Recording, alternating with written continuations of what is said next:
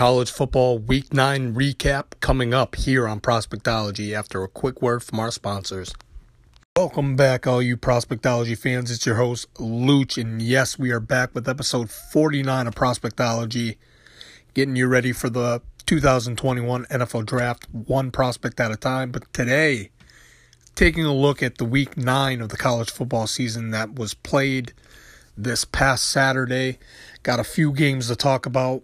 Not going to cover them all because there's too many good ones, but first one, number one, Clemson versus BC.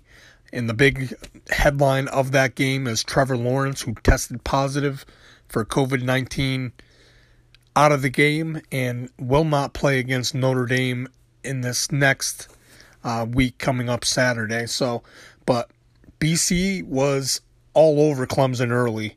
Uh, they were very hyped. Got a fumble, uh, actually returned it to the house for a touchdown. Uh, BC was clicking on all cylinders. Um, and that's all due to uh, transfer from Notre Dame quarterback uh, Jurkovec. Uh, he was 12 for 20, 12 of 24 for 204 yards and two touchdowns throwing the ball. Uh, looked like BC was going to be all over Clemson early, and then Clemson started to chip away at the lead, but you you thought that uh, they were kind of undermanned. But in the second half, that Clemson defense all over BC uh, couldn't get anything going uh, for for the Eagles. They were held scoreless in the second half.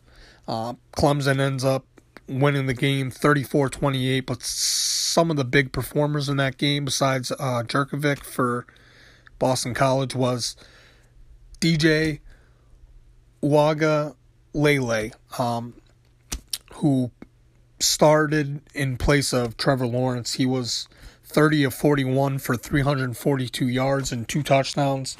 Uh, he was phenomenal getting the ball, distributing it to uh, Rodgers, the receiver, uh, Travis Etienne, who had a phenomenal day running the ball and in the passing game. He had uh, 84 yards rushing on the ground and a touchdown, and he also had seven receptions for 140 yards receiving with a touchdown. So he was all over uh, that BC defense, and uh, DJ actually looked pretty comfortable in the pocket, making his first start uh, for the Clemson Tigers and in college in general. Uh, but he didn't look too big for the spotlight. Uh, he kept his composure, uh, made the throws, and let his star players make plays for him. And BC uh, gets beat, and Clemson holds on and remains undefeated and waiting, awaiting a big matchup with number four Notre Dame uh, next week. So Clemson wins the game 34 28, coming on strong, using a strong defensive game plan in the second half to just uh, limit BC's scoring. Another game I want to talk about, which wasn't close at all, but Alabama, uh, they were all over Mississippi State early and often. And the whole game, uh, Alabama won this one 41 to nothing. Um, Mac Jones continues to impress. Uh, really have to give him some props uh, for being in the Heisman race. Uh, he was 24 31, 220, uh, 291 yards passing, and four touchdowns. Uh, Najee Harris, you'll hear me say it multiple times this year, but he had 21 carries for 119 yards, no scores, but and uh, DeVonta Smith, uh, what can you say about him? Just makes contested catch after contested catch. Uh, tons of circus catches. He was all over that Mississippi State secondary. Uh, he had 11 receptions, 203 yards receiving, and four touchdowns. He was an absolute monster in that game. Uh, that Alabama offensive line continues to gel and give Mac Jones plenty of time and letting him air it out and do what he does best, which is attack down down the field deep. Um, also, the defensive side of the ball for Alabama, tons of pressure. Only had two sacks on the game uh, for Alabama, but that linebacker and secondary combo. Uh, Patrick Surtain, who will be a surefire first round pick this year in the upcoming draft, he had an interception, and then also uh, linebacker, all star, all American. Dylan Moses also had an interception. So those two players combined with Mac Jones uh, in his Heisman hype, which he so much deserves, uh, get a huge win and continue to roll.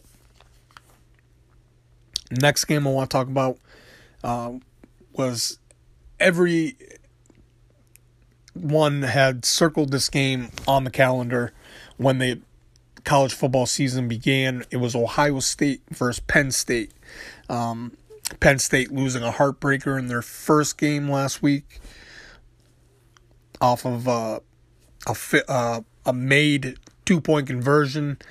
If you ask me, Penn State should have won that game. Uh, the guy for Indiana, he was just short of hitting that pylon, so it shouldn't have counted, but it is what it is.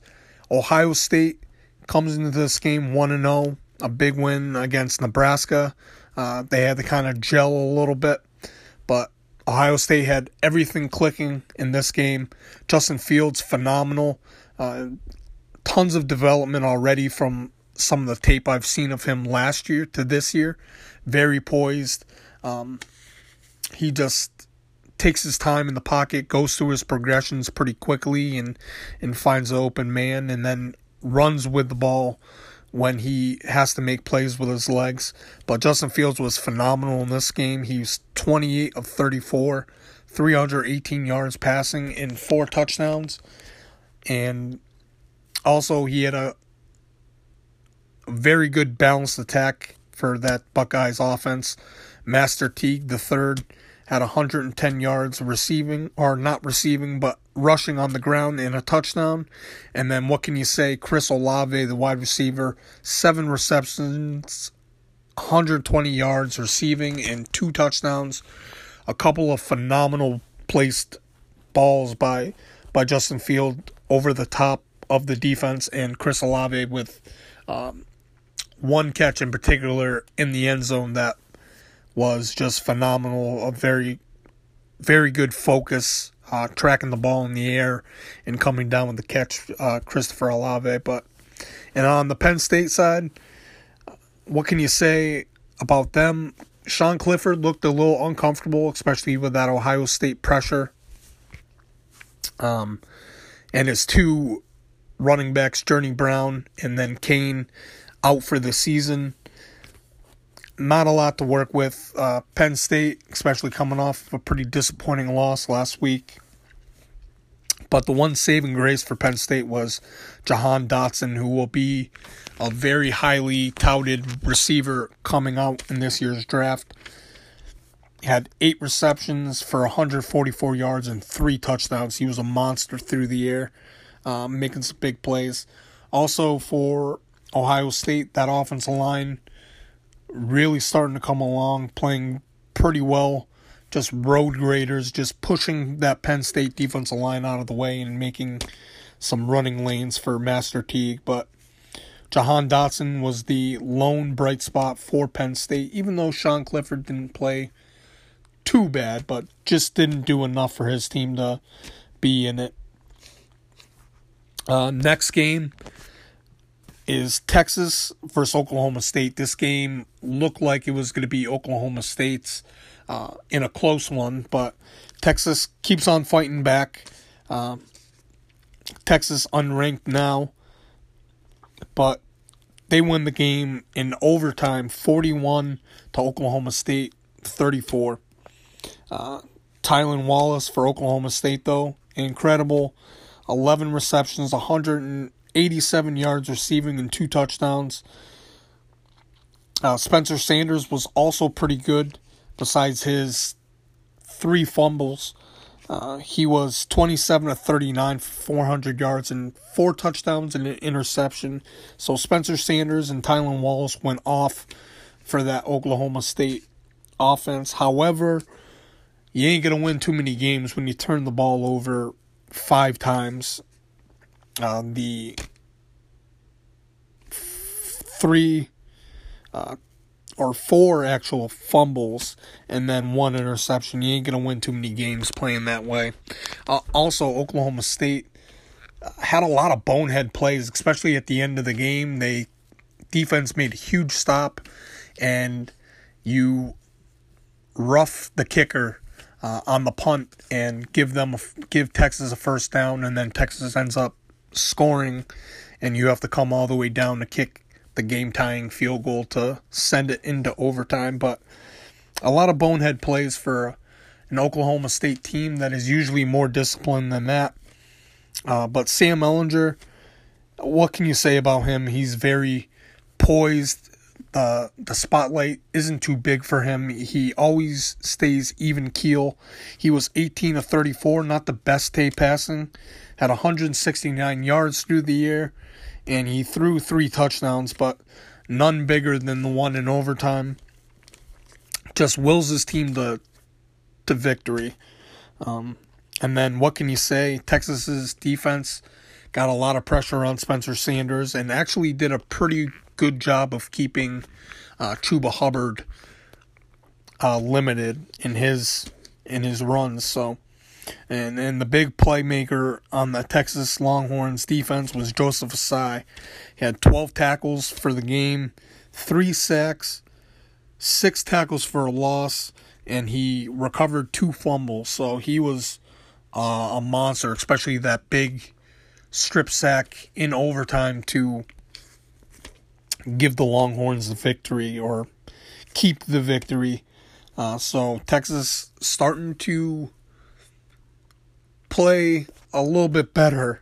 Um, they usually beat the teams that they're not supposed to beat, and then they lose to the teams that they're they're supposed to beat. So Texas a little inconsistent, but Sam Ehlinger has been phenomenal this year. Uh, he looks every bit of the the leader of that team. And that's how that game unfolded. The last game I want to talk about before we head out is Michigan State versus Michigan, number 13 Michigan at the time. But Michigan State wins this game 27 to 24. Michigan can't really get anything going on the on the ground, the offensive line just giving up too much pressure, not allowing Joe Milton, their new quarterback, to get comfortable in the pocket. But give props to Michigan State and their offense, especially quarterback Rocky Lombardi. It was kind of a coming out party for him. Uh, Michigan State coming into the game 0 1.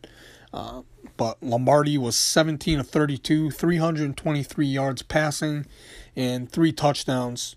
And his receiver, Ricky White, uh, was phenomenal.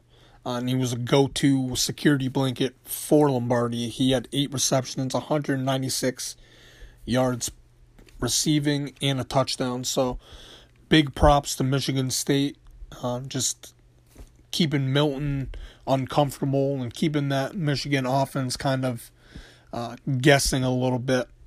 And props to Michigan State's offensive line for kind of keeping those big pass rushers and defensive linemen from Michigan at bay a little bit. Even though Kwity Paye has been the defensive end for Michigan has been highly impressive this year, getting a lot of QB pressures and and things like that. But Michigan State loses a heartbreaker to a rival in Michigan State. Another game that was pretty intense was North Carolina. They lose uh, number 15 North Carolina. They lose again and they lose to a Virginia team that's uh, not really that good but very resilient. Uh, they had played Miami uh, pretty well last week and gave the Hurricanes all they could, and then coming into this game just playing free and uh, just whatever happens happens uh, for Virginia. But they showed a lot of resiliency and uh, took it to North Carolina. And North Carolina loses the game 44-41 at the hands of the Virginia Cavaliers. So that was pretty impressive too. All right. What games are you looking forward to this weekend? Hit me up at my Twitter at Luch Bryant. Yet again, thank you all for the love and support. And I'll see you back here on Friday for episode 50 of Prospectology, where I'm going to start to build my my big board of 100 top 100 prospects. So stay tuned for that. Any football questions or any just want to say what's up, hit the Twitter up at Luch Bryant. Yet again, thank you and stay tuned for Friday of Prospectology. Peace.